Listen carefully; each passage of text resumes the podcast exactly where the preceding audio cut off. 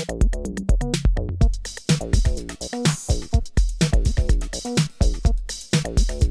tretej sérii podcastovej línie Kultúrne o kultúre hovoríme o špecifikách queer umenia. Hosťom tohto dielu je herec Peter Tilajčík.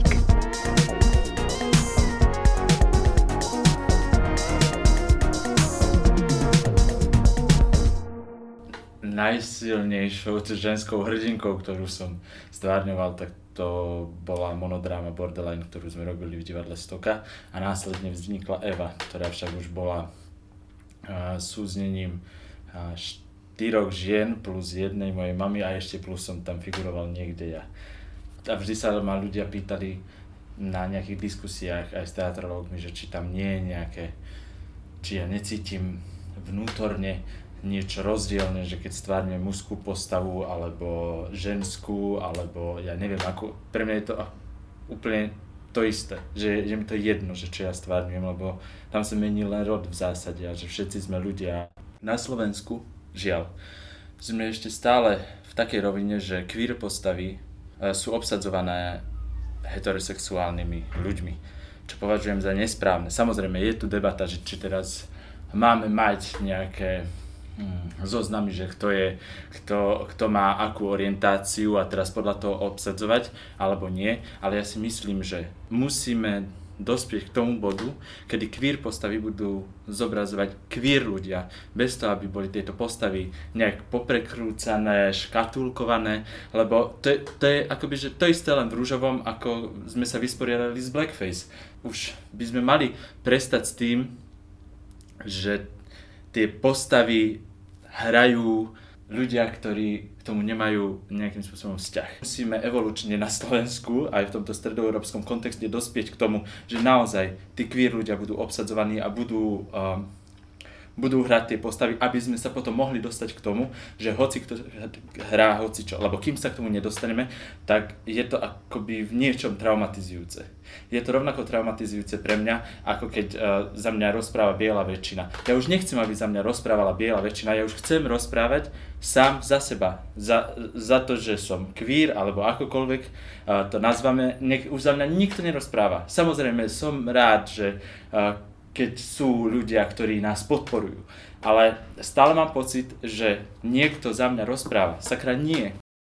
Queer postavy sú väčšinou nejakým spôsobom pokrútené, choré, psychicky na dne alebo psychicky exaltované, alebo sú zobrazované s ženštilými gestami. Sa nám potom stáva, že, že tá stereotypizácia, že keď máme nejaké gay postavy, tak je to buď kaderník, alebo návrhár, alebo niekto skrátka z umeleckého prostredia.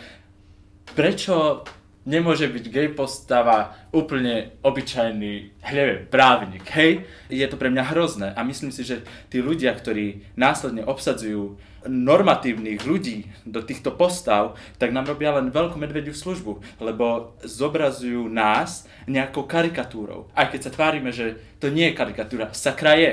Keď už vidím zdvihnutú ručičku a, a zaklonenú, tak si už hovorím, že ale idz mi do minusu, hej? Že skrátka mi to vadí. Kým ty nie si hetero, uh, cis muž do tridsaťpäť rokov, tak a biely, samozrejme ako inak, tak máš problém. Lebo ak, ak už máš nejakú chorobu, tak si občanom druhej kategórie. Ak, ak uh, máš nejaké postihnutie, tak si občanom tretej kategórie. Keď si el gé bé té kvé plus, tak si, si vlastne len špinou, ale a takto sa to vlastne celé nabaluje. Takže od tej normatívnej väčšiny by som chcel len, aby nás nechali na pokoji, že my nechceme nič, ale zároveň je to pre niekoho asi strašne veľa prijať nejakú odlišnosť, lebo ľudia sa boja odlišnosti. Ľudia, ako rovnako sa ľudia boja slobody, preto, preto je tu vlastne taká tenzia, mám pocit v tej spoločnosti, že sa pozeráme k tým nejakým silnejším vodcom, k Putinovi a ja neviem, alebo tým, ktorí dokážu klamať, zbíjať nás o peniaze, samozrejme, veď Janošik bol náš, je náš národným hrdinom, tak čo iné očakávame, že k ním vlastne zhliadame, lebo nedokážeme pracovať s vlastnou slobodou. A ľudia možno v niečom vidia tú slobodu v tom, že možno, že sa nebojíme byť sami sebou. Ale toto tiež, akoby, že neplatí to samozrejme pre všetkých. Nie je to akoby, že univerzálne. Snažím sa to trošku objektivizovať. Lebo základný pôvod toho slova queer, že čo považujeme za queer, je, to je veľmi široký pojem, ktorý to je naj, najjednoduchšie môžeme vyložiť, akoby, že, že queer je všetko, čo sa odlišuje od normálu. To škatulkovanie je otrasné. Ja preto nenávidím, keď nás niekto nazve komunitou. Ja nie som s nikým komunika, komunita, ako hovorí Filip Titlbách, ja s nikým nechodím grilovať, akože sorry, nie. Ja nie som ani maďarská komunita, ani slovenská komunita, ani, ani nič. Akobyže ja som človek, individualita, áno, mám svoju komunitu ľudí, s ktorými sa stretávam, kde sú, kde sú rôzni ľudia. Ale a ma to veľmi ma to hnevá, to, no, to škatulkovanie a to, to uzatváranie sa do seba, lebo zároveň to robíme aj my. Coming out je tiež vec, ktorá by nemala existovať. Jednoducho je to orbitálna hlúposť, lebo ani ty neprídeš domov a nepovieš, že mami, ja ako muž som si našiel ženu a teraz by sa mama zrútila, alebo nezrútila, alebo ja neviem, že vnímam to veľmi tak, niečo aj ponižujúce. Ja nikomu nebudem skladať karty, ja nemám komu skladať karty, akože nie. Keby som uh, bol kresťan, katolík, tak si poviem, že nech ma súdi Boh, ale nemám komu priznať sa k svojej sexualite. Sa to celé akoby, že obracia len na tú sexuálnu stránku medzi k tomu, že čo ja s kým, kedy, ako a robím v posteli, alebo na záchode, alebo kdekoľvek. To nie je o tom. To nie je o tom. To by sme sa na to mohli tak vykašľať a zabudnúť na to, že je tam ten sexuál, lebo to k tomu, samozrejme, že to k tomu patrí, ale to nie je základ. Neznamená v podstate nič. Nepredurčuje ťa to, či si lepším, alebo horším, alebo akýmkoľvek človekom.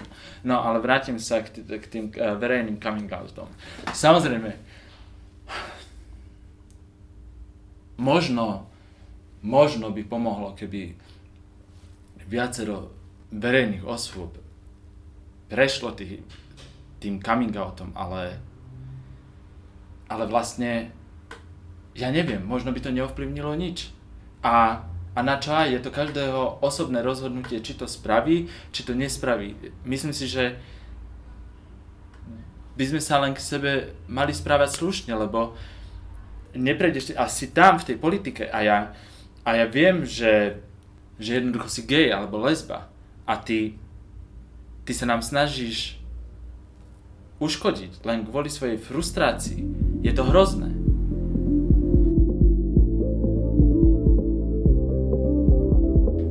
Ako hovorí náš kamarát, rozvod je päťdesiat eurový kolok, hej?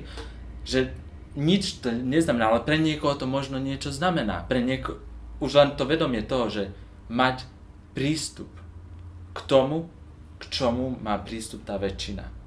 Je asi taký ten, ten najzákladnejší bod. A v tomto ja vnímam možno tú slobodu. Že aby sme si všetci boli rovní. Rovnakí nebudeme v živote, ale rovní. A tu sa ne, nebavíme len o queer ľuďoch, ale ako som rozprával aj o ľuďoch e, s rôznymi postihnutiami, s rôznymi chorobami. Bavíme sa tu o ageizme, bavíme sa tu o, o rôznych rasách, náboženstvách a tak ďalej. Tá nenávisť a to všetko, čo sa deje, vyplýva z nejakej neznalosti, strachu, vlastnej osobnej frustrácie, nedovoliť si byť slobodný, lebo čo povie tá suseda, keď si ja teraz dám zelené krátke šaty a mala by som nosiť čierne ešte ďalšie tri roky, lebo mi zomrel manžel.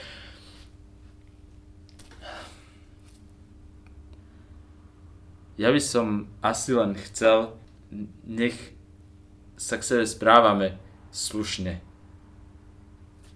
A nech a konečne dospieme, čo sa už deje v Amerike alebo v západnej Európe, že queer ľudia už nie sú vnímaní ako karneval, ale ako absolútne obyčajní ľudia, ktorí keď sú zobrazení v seriáli Nemocnica na kraji mesta, tak sú tam jedna upratovačka a jedna sestrička, ktoré sú do seba zalúbené a je to úplne v pohode, neprisudzuje sa tomu žiadna váha. A toto je možno keď sa toto zotrie, že to bude úplne normálne.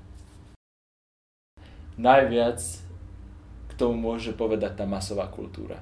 Lebo keď sa tu bavíme, keby sme sa bavili o nejakom nezávislom umení a výtvarnom umení, dokonca hudbe, má, je veľmi úzko, sú to veľmi úzko profilované veci.